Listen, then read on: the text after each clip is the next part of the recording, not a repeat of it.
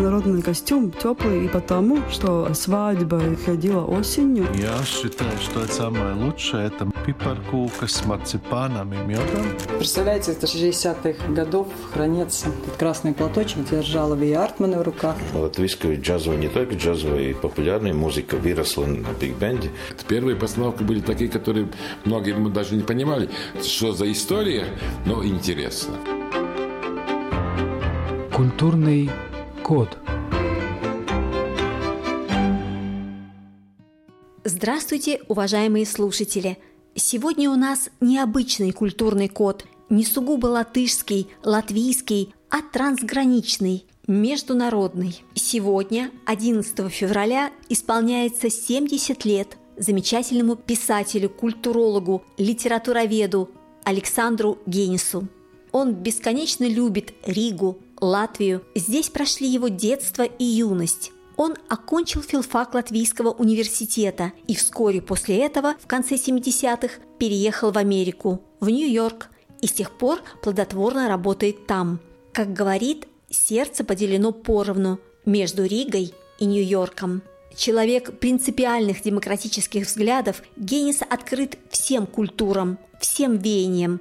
Не зря одна из его книг так и называется – космополит, географические фантазии. Но начнем все-таки с латышской культуры. В чем, по вашему мнению, заключается культурный код Латвии? Спросила я у Александра Гениса. Латвия – северная страна, она входит в скандинавский круг держав. Это Северная Европа. И это важно, потому что Северная Европа обладает своим, я бы сказал, своим цветом даже. И если мы сравним балтийские столицы, то Таллин серый, Вильнюс это желтая охра, Рига – это красная черепица. Но все они, северные страны, они обладают особым достоинством, я бы сказал, не яркости спектра. Бродский хорошо это называл. Он говорил, что цвета воды. Вот Латвия цвета воды для меня. И вот это камень, дерево, янтарь, море, не синее, а серое. Это все дизайн Латвии. И поэтому приятно смотреть на латвийское искусство, ну, скажем, на керамику латвийскую. Она совершенно замечательная. Или искусство цветов. Знаете, мне латвийское искусство напоминает японское. Это та же недосказанность, умение взять паузу. Это та же выразительность сквозь прищур такой, не яркость. И этим она отличается, скажем, от католических стран, стран романской культуры. И, по-моему, в Латвии самое хорошее – это именно дизайн. Мне очень нравится вот эта вот особенность именно латвийской культуры, латвийского вкуса в целом.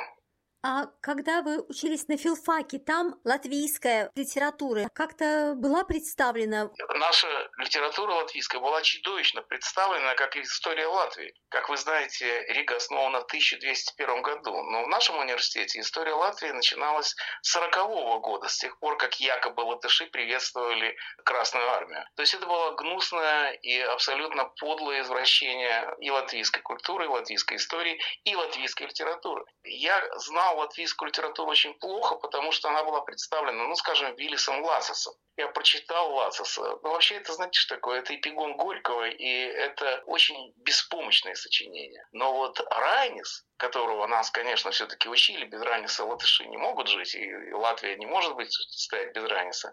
Ранис, конечно, очень интересный поэт. И Ранис, и Аспазия, и Александр Чак. Я все это не то чтобы я это учил в университете, к сожалению, нас очень плохо учили этому, но я потом уже стал внимательно читать латышскую поэзию и внимательно следить за латышскими художниками. Бирбулис, например, Майя Табака и многие другие. И вот это вот все вместе составляло такую латвийскую культуру, которая, в общем, была отдельно от советской, и этим я за нее очень благодарен. Кстати, однажды я пришел в книжный магазин «Грамотас» и попросил, дайте мне по-русски, к сожалению, по-латышски я уже не читаю, дайте мне по-русски, что у вас есть латышского. Мне дали сборничек «Дань». И вот все, что у них было из латышской литературы на русском языке. По-моему, это упущение, потому что латышская литература очень интересна, и хорошо было бы выпустить, скажем, хотя бы антологию на русском языке латвийской литературы.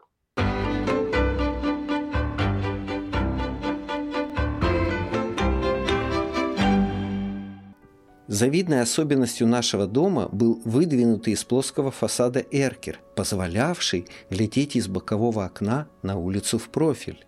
Пока меня не отправили в школу, мы с котом и бабушкой целыми днями лежали на подоконнике, наблюдая реализм жизни и, конечно, фасоны. Из окна столовой открывался вид на Дзирнову, старинную мельничную улицу, которая тоже вела к базару, но черными хозяйственными окольными путями. По ней ходил гужевой транспорт. Я еще застал телеги, в которых развозили молоко в проволочных ящиках. Бутылки легонько тренькали, как хрустальная люстра. Живя слегка на отшибе, Дзирнову отличалась странными магазинами. В одном продавали хомуты, в другом – похоронные принадлежности, сатиновые костюмы, рубахи без спины и туфли на картонной подошве.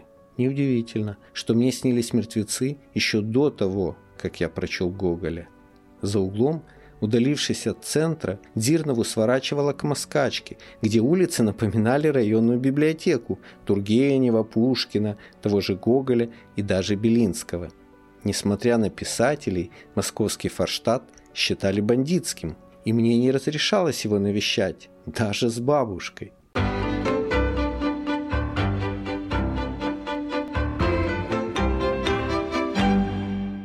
Прозвучал отрывок из книги Александра Гениса «Обратный адрес. Автопортрет». Вообще на счету у сегодняшнего юбиляра десятки прекрасных книг в жанре нон-фикшн. Перечислим самые знаменитые.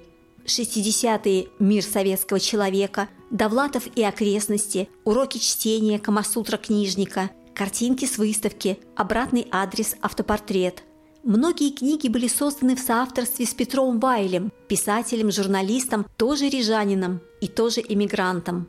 Книга «Довлатов и окрестности» стала бестселлером. Александр дружил с писателем Сергеем Довлатовым, в жизни и творчестве которого такую большую роль сыграла Эстония и ее столица – Таллин. Они познакомились в эмиграции, работали вместе. Лучшего исследования личности Довлатова на сегодняшний день, может быть, и нет. С 1984 года Александр Генис постоянно ведет программы на радио «Свобода». Среди них широко известные, популярные, выходившие более 15 лет «Американский час» и «Поверх барьеров». Кроме того, в течение 19 лет, вплоть до недавнего закрытия, Александр писал для «Новой газеты», издававшейся в Москве. Однако вновь о книгах, особенно об одной. Сейчас поймете, почему. Во многих своих книгах вы так или иначе упоминаете Латвию и Ригу, где-то больше, где-то меньше. А в каком произведении максимально много о Риге? В книге «Обратный адрес автопортрет» или в какой-то да, другой? Да, конечно. «Обратный адрес автопортрет» там есть первая часть, которая называется «Янтарный трактор». И янтарный трактор – это реальная вещь. Я их видел. Первый раз видел их в Паланге, эти янтарные тракторы, в музее янтаря. Но Навальную там тоже есть музей янтаря, и там есть янтарный трактор. Можете сходить и проверить. Это вещь глубочайшего идиотизма. Это была такая советская власть, но янтарная советская власть. И это, мне кажется, передает вот особое отношение Латвии с Советским Союзом. Конечно, это была часть Советского Союза, и такая же, как и все остальные. Но, с другой стороны, советская власть там была с янтарной подсветкой. И вот первая часть моих мемуаров «Обратный адрес» посвящена как раз, в общем-то, жизни в Риге, и, и в ней расписывался в любви к этому городу, в любви к этому этому краю, к его погоде, к его архитектуре, ко всему, что меня связывает с детством. И я много писал путевых заметок о Риге. Это, знаете, смешно, когда ты приезжаешь в родной город с путеводителем. Но, тем не менее, именно так я и делаю. Я хожу в музей, я изучаю старину. Я очень люблю Ригу и очень люблю по ней ходить с путеводителем, потому что я обнаруживаю все время новые-новые сокровища. Например, я только недавно узнал, что в Риге 2000 зданий в стиле Арнуво. Я же жил в этом городе, но тогда он был в таком страшном состоянии, что Арнево было не узнать. У меня много написано о Риге, и я не устаю о ней писать, потому что есть города бесконечные, города, которые стоят отдельно от всего. Такой город Барселона или Прага или Вена. И Рига вот входит в состав таких городов. Я считаю, что мою жизнь поделили два города. Рига – это основа моей биографии, моей личности, и Нью-Йорк, в котором я прожил уже 45 лет, и который люблю точно так же. Мне кажется, что со временем, вот можно сказать, с возрастом, любовь к Риге у вас становится все ярче. Может быть, вы стали просто писать об этом больше. Знаете, это очень просто. Дело в том, что я приехал в Ригу после эмиграции, 13 лет эмиграции, я приехал в 1990 году. И Рига была, ну, в общем, в таком же состоянии, в котором я ее оставил. Достаточно обшарпанным городом. С тех пор, с каждым днем Рига становится все лучше и лучше. И такой красивой она не была, как сейчас, никогда вообще. Я внимательно смотрел исторические фильмы документальные, которые которые запечатлели Ригу, скажем, 20-х годов. Она тоже не была такой никогда. Сейчас восстанавливают каждый сантиметр старинной застройки. И вот именно та туристская часть Риги, которую я больше всего и люблю, это э, старая Рига, это Рига ар-нуво, выглядит совершенно замечательно. Конечно, далеко не вся такая Рига, Москачка по-прежнему не радует глаз. Но то, что Рига становится все лучше и лучше, меня очень радует, и поэтому я о ней все время больше и больше пишу. Потому что я к старости, как вы правильно сказали, я обнаружил, что именно Рига превратила меня в того человека, который я есть. Потому что я не знал, не понимал в советское время, что мы живем в одном из европейских городов. Это Ганзийский город, такой же, как все города Северной Европы большие. И вот это вот ощущение Европы, оно входило в нас вопреки советской власти.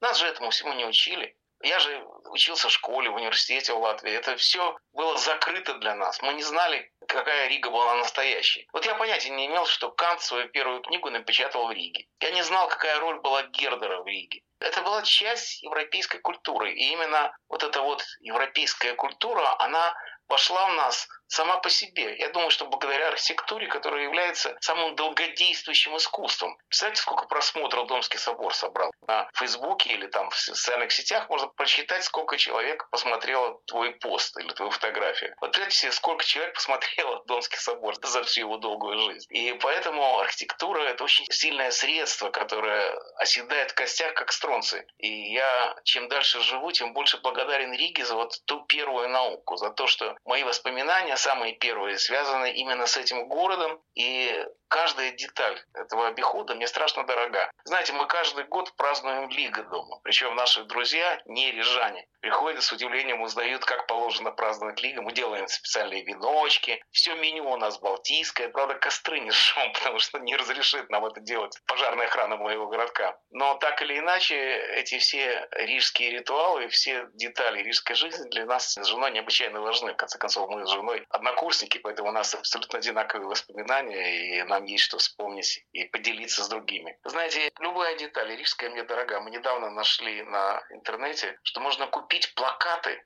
торговые рекламные плакаты времен независимой Латвии. И у нас дома сейчас висит, мы купили такой плакат, реклама сигарет 2020 года. И нас это радует, потому что это память о том, что Латвия когда-то была свободна, независимой, опять такой стала. Латвия так или иначе все время входит в нашу жизнь, и мы все ее любим и помним, и очень за нее болеем, знаете.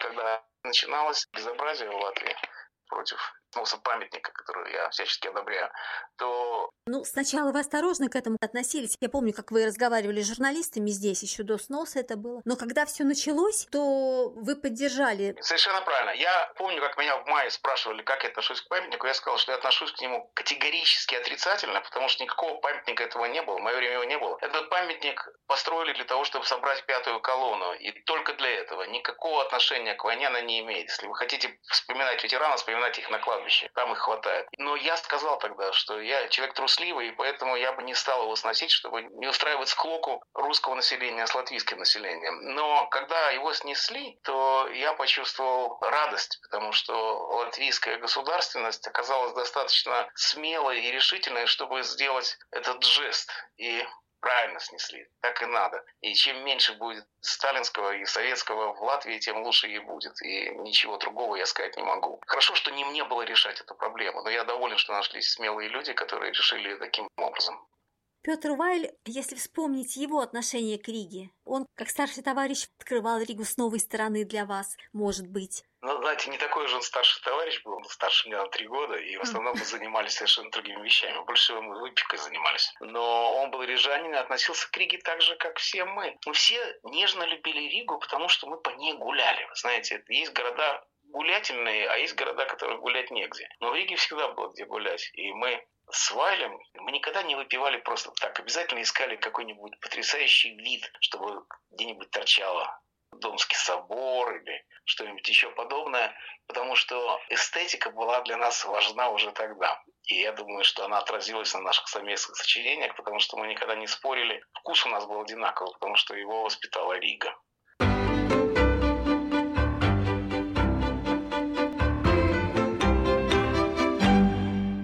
О, это не жаркое утро экзаменационной сессии. Оно расстилалось контурной картой, которую мы, как Зигмунд с Ганзелкой, заполняли маршрутами дружбы. Как бы далеко от центра они ни заводили, к вечеру мы все равно оказывались в старом городе. Центр всякой пьянки, он украшал ее пейзаж живописными видами. Лучшие предлагали три старших шпиля рижского неба. У церкви Екоба он был самый крутой, но с загогулиной, под которой прятался волшебный колокол, оживавший, когда под ним пройдет неверная жена. Сам я никогда не слышал звона, потому что власти от греха подальше заткнули его вместе со всеми остальными колоколами города. У знаменитого Домского собора выпивать приходилось украдкой из-за толпившейся здесь милиции. Зато пусто было в средневековом дворе, откуда открывался уникальный, известный лишь нам, вид на церковь Петра, со снесенным в первые дни войны и все еще не отстроенным шпилем. Примостившись между сараями крестоносцев, мы так строили мизансцену тоста, что в кадр попадало только вечное – звезды, луна, руины. О чем мы пили? Обо всем, что позволяло накинуть на себя сеть утонченных аналогий и забавных параллелей. Мечтая сделать реальность наглядной, как глобус, мы сталкивались с той же трудностью, что Сизиф. Но взяв на вооружение его девиз движения «все, цель ничто», каждый день начинали заново, не позволяя себе отвлекаться на мелочи жизни.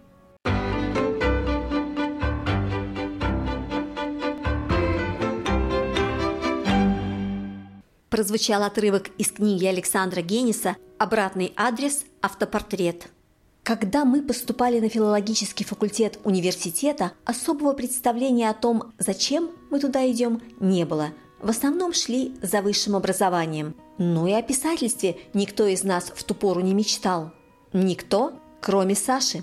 Он единственный поступил осознанно, потому что филфак делал его на шаг ближе к заветной мечте – большой литературе говорит об Александре Генисе его однокурсница, главный редактор популярного латвийского журнала «Открытый город» Татьяна Фаст.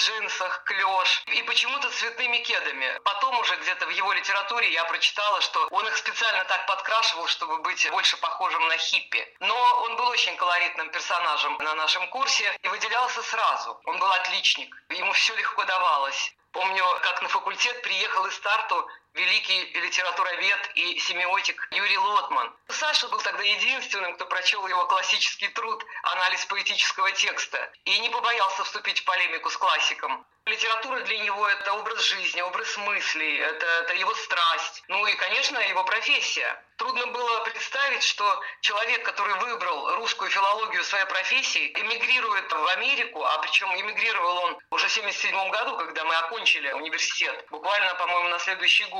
И вот эту профессию он увез с собой в эмиграцию. Более бесполезного занятия в эмиграции, наверное, трудно себе представить. Уехать в Америку, чтобы там преподавать русский язык или что, или писать по-русски. Но надо сказать, что Генису повезло. Он вообще везунчик по жизни. Ему повезло, потому что он попал в среду таких же талантливых гуманитариев, например, как Довлатов, как э, Петр Вайль, которые тоже жаждали писать и жаждали писать на русском в Америке. Думаю, что вот эта среда очень во многом помогла Саше стать писателем. В 40 лет он живет в Америке, и там он тоже чувствует себя как дома, хотя э, называет себя постоянно рижанином. Рижанин, и это для него как бы лучшая характеристика. Надо сказать, что Саша писатель с огромным чувством юмора. Вот это, это одно из главных его качеств, что подкупает в его литературе, в его книгах. Легкость пера, огромная эрудиция, вот это умение посмеяться над собой, над окружающим. То есть он настоящий писатель, который любой факт своей биографии превращает в искусство. Я бы хотела прочитать цитату из книги «Люди и праздники», которую он завершает ее, она на обложку вынесена, которая очень много говорит и о Саше, и о той литературе, которой он занимается, и вообще о культуре. Вот прочитаю ее, она короткая. Культура, которой поклоняется эта книга, не спасает мир, но она бережет тех, кто не может без нее жить. Сохраняя этот слой, она образует всемирное, разноязыкое и анахроническое братство духа, вступить в которое может всякий, кто хочет, чтобы не пропасть поодиночке.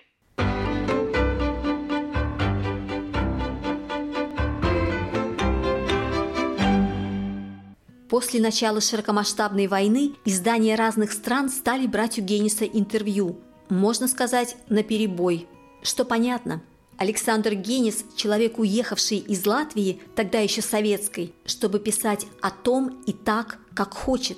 Он стал авторитетным автором, нашел аудиторию и в Америке, и в постперестроечной России, и в Латвии, везде, где в ходу был русский язык. Его книги, если попытаться сказать в общем обо всех, это литература, написанная свободным человеком, утверждающим гуманистические ценности. А ведь среди российских солдат в Буче мог быть мой читатель. Мог, сказал Александр в одном из интервью и добавил, нет, лучше не думать об этом, это невыносимо. Писатель признается, что после 24 февраля живет в постоянном шоке. Все чаще обращается к биографиям и книгам, написанным литераторами, публицистами, антифашистами, уехавшими в 30-х годах прошлого века из Германии в Америку. На что они надеялись? Что помогало им держаться, продолжать писать? По-видимому, вера в то, что творческая энергия, накопленная в книгах, когда-нибудь обязательно потребуется и послужит во благо – размышляет Александр Генис. Вы не раз повторяли, что ничего страшнее того, что сейчас происходит в Украине в вашей жизни не было. И если есть надежда на лучшее, то как она формулируется, с чем она может быть связана? У меня нету специального рецепта, потому что все знают этот рецепт. Никакой хитрости тут нету. Все связано только с одним. С сокрушительной победой украинского оружия над российским вторжением, убийством или отставки Путина. Лучше всего, конечно, чтобы его судили в Гаге, но я в это не очень верю. Но э, надо убрать Путина, а Украине нужно победить. Эти вещи две взаимосвязаны. И надо делать все возможное для того, чтобы Украина победила. Знаете, я подумал так, что мы и так и делаем. Ну и, конечно, я посылаю какие-то деньги украинским детям, украинской медицине. Но это все пустяки. Главное, что я, как и другие налогоплательщики американские, рад платить свои налоги, которые идут на вооружение Украины. Вот до тех пор, пока западные налогоплательщики, потому что это и есть граждане Запада, будут смело и честно отдавать свои деньги на то, чтобы Украина победила врага, до тех пор есть надежда на то, что что-нибудь изменится. В мае минувшего года вы приезжали сюда, в Латвию, и тогда мы, в том числе наше радио, анонсировали вашу книгу «Люди и праздники. Святцы культуры». Летом книга вышла. Что с тех пор нового в вашей работе, в вашем творчестве?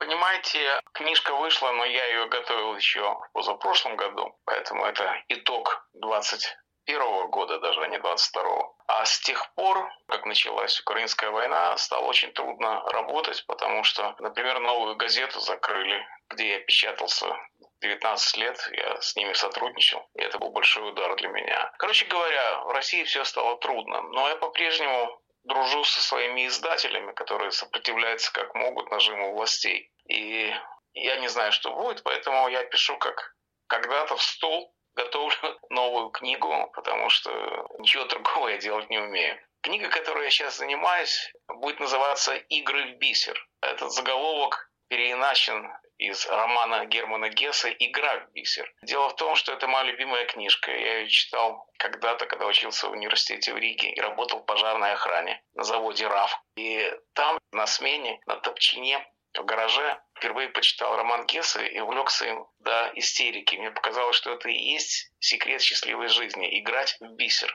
Прошло с тех пор полвека. И вот я вернулся к этому замыслу и решил устроить игры в бисер. Каждая игра – это особая партия, и трудно ее описать, ее надо прочитать, чтобы понять, как она устроена. Но так или иначе это берется тема. Ну, вот, например, последнее эссе из этой книги «Народ и звери» называется. Это о меньшем брате, о том, как животные работают в литературе, в культуре, в Диснее, например, и как это все соединяется, противостоит, противоречит. Это такое сложное композиционное построение. Вот таких штук у меня уже дюжина накопилось за этот год, и я очень не тороплюсь, потому что каждую книгу нужно придумать. Я никогда не пишу книгу в одном и том же жанре. И сегодня, когда страшные новости из Украины постоянно не дают спокойно жить, я нахожу утешение в своей работе, потому что Гессе, который написал свою игру «Бисер» во время Второй мировой войны, сказал, что война не должна быть тотальной. Война требует от тебя всего, но писатель должен ей сопротивляться.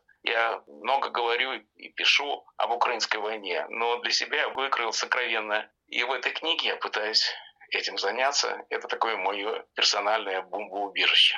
Ваши книги переведены на латышский? На латышский переведена книга 60-е. 60-е «Мир советского человека», да? Да, она вышла на латышском языке и, к сожалению, не переведена обратно адрес. Более того, ее уже перевели, но не издали. Один латышский поэт перевел эту книгу очень хорошо, по-моему, насколько я могу судить. Но она пока не нашла своего издателя, о чем я жалею, потому что это книга, которую мне хотелось бы, чтобы ее прочитали в Латвии и прочитали латыши. Знаете, я жил в Латвии, у меня были компания наша была ровно пополам, состояла наполовину из латышей, наполовину из русских. Я хотел бы, чтобы она была доступна моим друзьям латышам.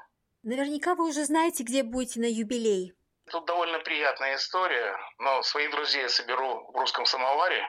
Это наш ресторан, который существует уже почти 40 лет. К несчастью, в прошлом году умер мой друг, его хозяин Роман Каплан. Но его семья уже третье поколение продолжает держать этот клуб-ресторан. И вот 60 человек соберется 11 февраля, чтобы меня поздравить. Мне очень это приятно, конечно, тем более, что там будет мой школьный товарищ, Рова Дэч, с которым я дружил, когда мы вместе учились в 15-й средней школе на Висволжу. И он приедет тоже отметить этот праздник из Сачусетса. Но 17 февраля, есть несколько дней после юбилея, состоится симпозиум в Колумбийском университете мою честь. Я, честно говоря, страшно этим горд. И там будут филологи, там будут писатели, поэты. И там будет мой друг и начальник Дмитрий Муратов, Нобелевский mm-hmm. не больше, не меньше, mm-hmm. который окажется в Нью-Йорке как раз в эти дни и сможет, как он обещал, прийти, сказать несколько слов. То есть это будет очень приятно. Я думаю, что это первый и последний мой юбилей. Первый мой юбилей я отмечал единственный раз, когда мне было 30 лет. И тогда мы собрали у себя дома ну, тоже было человек 30. Но выпал такой снег, что никто из них не смог уйти. И мы праздновали два дня, пока не кончилась вся водка, и не можно было выйти в магазин, потому что невозможно было выйти из дома, такой был снег, он покрывал машины. Это был самый большой снегопад в истории Нью-Йорка. Так я отметил свое 30-летие. 40 лет спустя нам обещают 12 градусов тепла.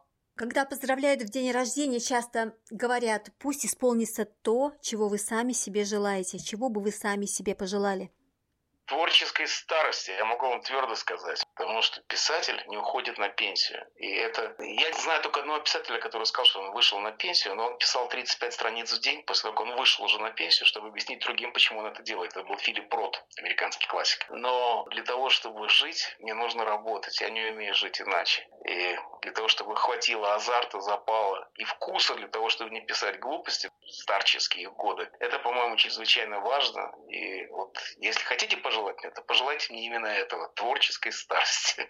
Когда вы в следующий раз будете в Латвии? Я не знаю, к сожалению, годы идут, все это тяжелее и тяжелее становится. Но я очень люблю туда приезжать. Слава богу, я уже много-много раз ездил в Ригу. Понимаете, в Москву я после того, как захватили Крым, не езжу. В 13 году был последний раз, году 10 лет назад я был в России. А вот в Ригу я приезжаю через год уж точно. Может быть, через год приеду. С юбилеем, Александр Александрович! Вела передачу журналист Рита Болотская. Встретимся через неделю. Культурный код.